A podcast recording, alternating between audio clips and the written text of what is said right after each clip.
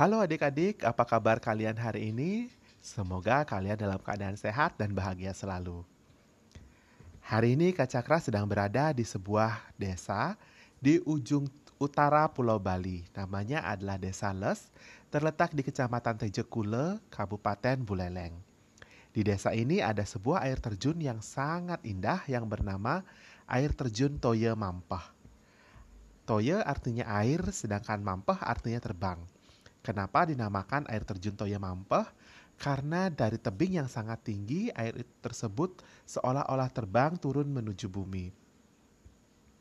Di balik cantiknya air terjun Toye Mampah, ternyata ada sebuah legenda yang menceritakan tentang asal-usul air terjun ini.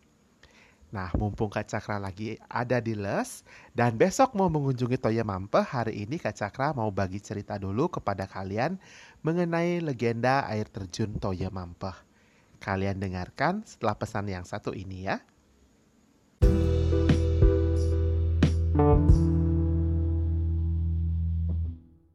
waktu kita kuliah? Pada zaman dahulu kala, di suatu hari yang sangat terik, Dewa Indra membuat dua buah sumber air yang diberi nama sumber air Mas Manik Mampeh yang letaknya tidak jauh dari desa Batur.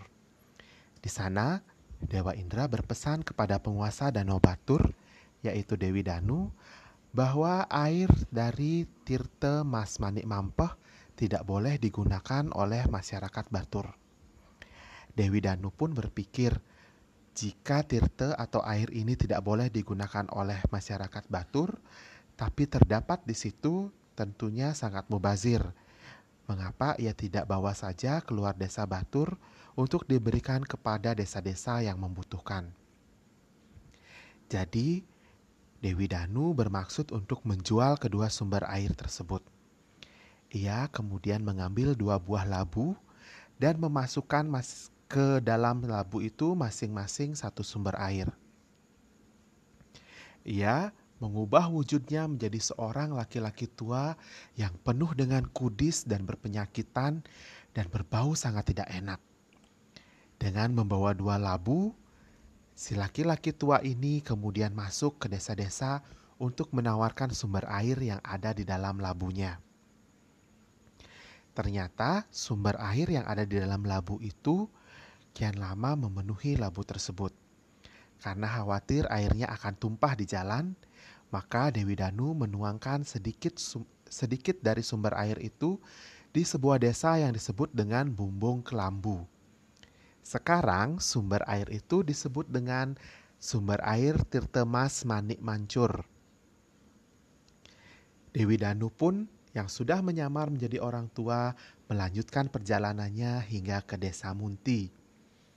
Di Munti, Dewi Danu bukannya disambut dengan baik, tapi karena penampilannya yang sangat buruk rupa, penuh dengan kudis dan berbau busuk, ia diusir oleh masyarakat desa setempat. Karena marah, Dewi Danu lalu mengutuk orang-orang yang ada di desa Munti bahwa untuk selamanya mereka akan menjadi pengemis. Hingga kini orang-orang di desa Munti diyakini masih mengemis ke desa-desa hingga ke kota yang ada di seluruh Bali. Singkat cerita, Dewi Danu melalui berbagai macam desa. Tidak satu pun desa-desa itu mau membeli sumber air yang ada di dalam labu. Hingga beliau kemudian sampai di desa Les. Di desa ini, beliau berniat untuk menjual salah satu sumber air tersebut dengan harga dua kepeng. Tetapi ternyata masyarakat desa Les belum bisa memenuhi permintaan Dewi Danu. Mereka hanya bisa mengumpulkan uang satu kepeng. Dewi Danu lalu menerima uang tersebut dan membelah labunya. Dari sumber air yang keluar dari labu itu, keluarlah sebuah sumber air yang kini disebut dengan sumber air Toye Mampeh yang menjadi sumber dari air terjun Toye Mampeh. Nah, karena hanya dibayar satu kepeng, maka sumber air ini kemungkinan akan habis. Tapi karena Dewi Danu yang diterima dengan baik meskipun dia menjadi seorang laki-laki tua yang kudisan, Dewi Danu berbaik hati kepada orang-orang di Les. Beliau mengatakan bahwa orang-orang Les dipersilakan untuk mengisi kembali sumber air yang sudah mengering dengan membawa sesajen ke Pura Ulun Danu Batur. Kemudian Dewi Danu melanjutkan perjalanannya ke desa Tejekule. Di desa ini, Dewi Danu berhasil menukarkan labu pahit yang dibawanya dengan beberapa ekor kerbau. Kerbau-kerbau ini kemudian dimasukkan ke dalam potongan bambu. Ternyata air yang dibawa Dewi Danu masih tersisa dalam satu labu lagi. Maka sampailah beliau di pesisir Ponjok Batu lalu menuangkan sedikit sumber airnya. Sumber air ini menjadi sumber air tawar yang ada di laut.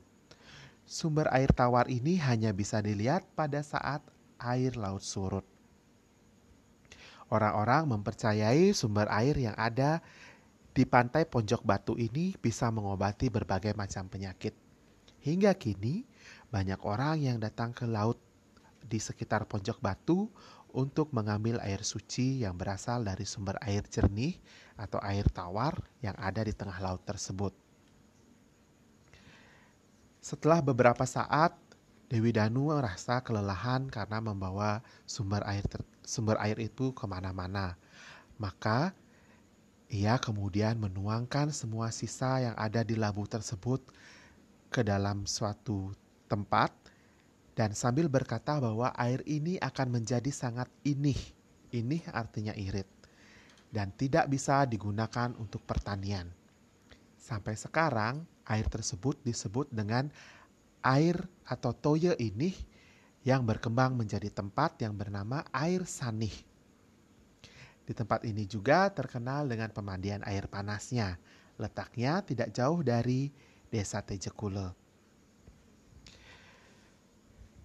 Dewi Danu yang membawa kerbau-kerbau dalam bambu kemudian berubah lagi menjadi gadis yang sangat cantik. Ia pun menawarkan bambu-bambu yang berisi kerbau kepada orang-orang desa. Sampailah eh, Dewi Danu di sebuah desa yang bernama Desa Kubu Tambahan yang berdekatan dengan Desa Bungkulan. Di sana, beliau berhasil menjual kerbau-kerbaunya dengan beberapa uang kepeng. Orang yang membeli sangat penasaran. Apa iya kerbau yang begitu besar bisa dimasukkan ke dalam bila-bila bambu? Maka dipotonglah bila bambu itu dan kerbau-kerbau itu keluar lalu berlarian sekeliling desa dan merusak tanaman warga. Maka berusahalah orang-orang untuk mengusir kerbau-kerbau tersebut dan kerbau-kerbau itu berlari menjauh ke berbagai desa. Dewi Danu yang mendengar bahwa kerbau-kerbaunya yang sudah dibeli itu ternyata diusir oleh orang kubu tambahan, kemudian mengumpulkan kerbau-kerbau tersebut. Setelah menghitungnya, beliau ternyata kehilangan satu kerbau yang paling besar. Beliau mencari ke semua desa-desa yang dilalui oleh kerbau-kerbaunya. Tidak ada satupun desa yang mengaku telah menyembunyikan atau mengambil kerbau tersebut hingga beliau kembali ke desa Bungkulan dan Kubu Tambahan. Ternyata di sana mereka sedang berpesta pora setelah menyembelih kerbau yang paling besar. Dewi Danu merasa sangat marah karena kerbau yang didapatkannya dengan susah susah payah di, di desa Tejekule ternyata disia-siakan dan dibunuh oleh orang-orang di kubu tambahan dan bungkulan. Karena marahnya Dewi Danu, ia pun meminta ganti rugi kepada orang-orang kubu tambahan dan bungkulan dan mengatakan bahwa setiap tahun orang dari desa kubu tambahan dan desa bungkulan harus secara bergantian mengembalikan kerbau yang besar tersebut ke Pura Ulun Danu Batur. Nah, adik-adik itu tadi cerita mengenai air terjun Toye Mampeh dan sumber air-sumber air yang ada di sekitar desa Tejakule hingga air Sanih. Nah dari cerita ini Kak Cakra mungkin akan menambahkan sedikit uh, mengenai mengapa orang-orang dari desa Kubu Tambahan dan Bungkulan hingga tahun ini, hingga detik ini, mereka masih selalu mempersembahkan seekor kerbau ke Pura Ulun Danu Batur. Tidak lain karena mereka memiliki hutang kepada Dewi Danu karena kesalahan mereka menyembelih kerbaunya. Dan tradisi ini juga dilakukan oleh orang-orang yang desanya dilalui oleh kerbau yang berlari yang keluar dari tabung bambu yang disembelih oleh yang yang dibelah oleh orang dari kubu tambahan dan bungkulan. Mereka setiap tahun membawa sesajen memberi menghaturkan rasa syukur ke hadapan Dewi Danu yang berstana di Pura Ulun Danu Batur. Itulah mengapa setiap tahun orang-orang dari Bali Utara sebagian besar melakukan upacara memohon kemakmuran dan memohon kesuburan di Pura Ulun Danu Batur. Nah, sekian dulu cerita dari Kak Cakra mengenai air terjun Toya Mampah. Semoga kalian senang mendengarkannya. Sampai jumpa pada cerita-cerita selanjutnya.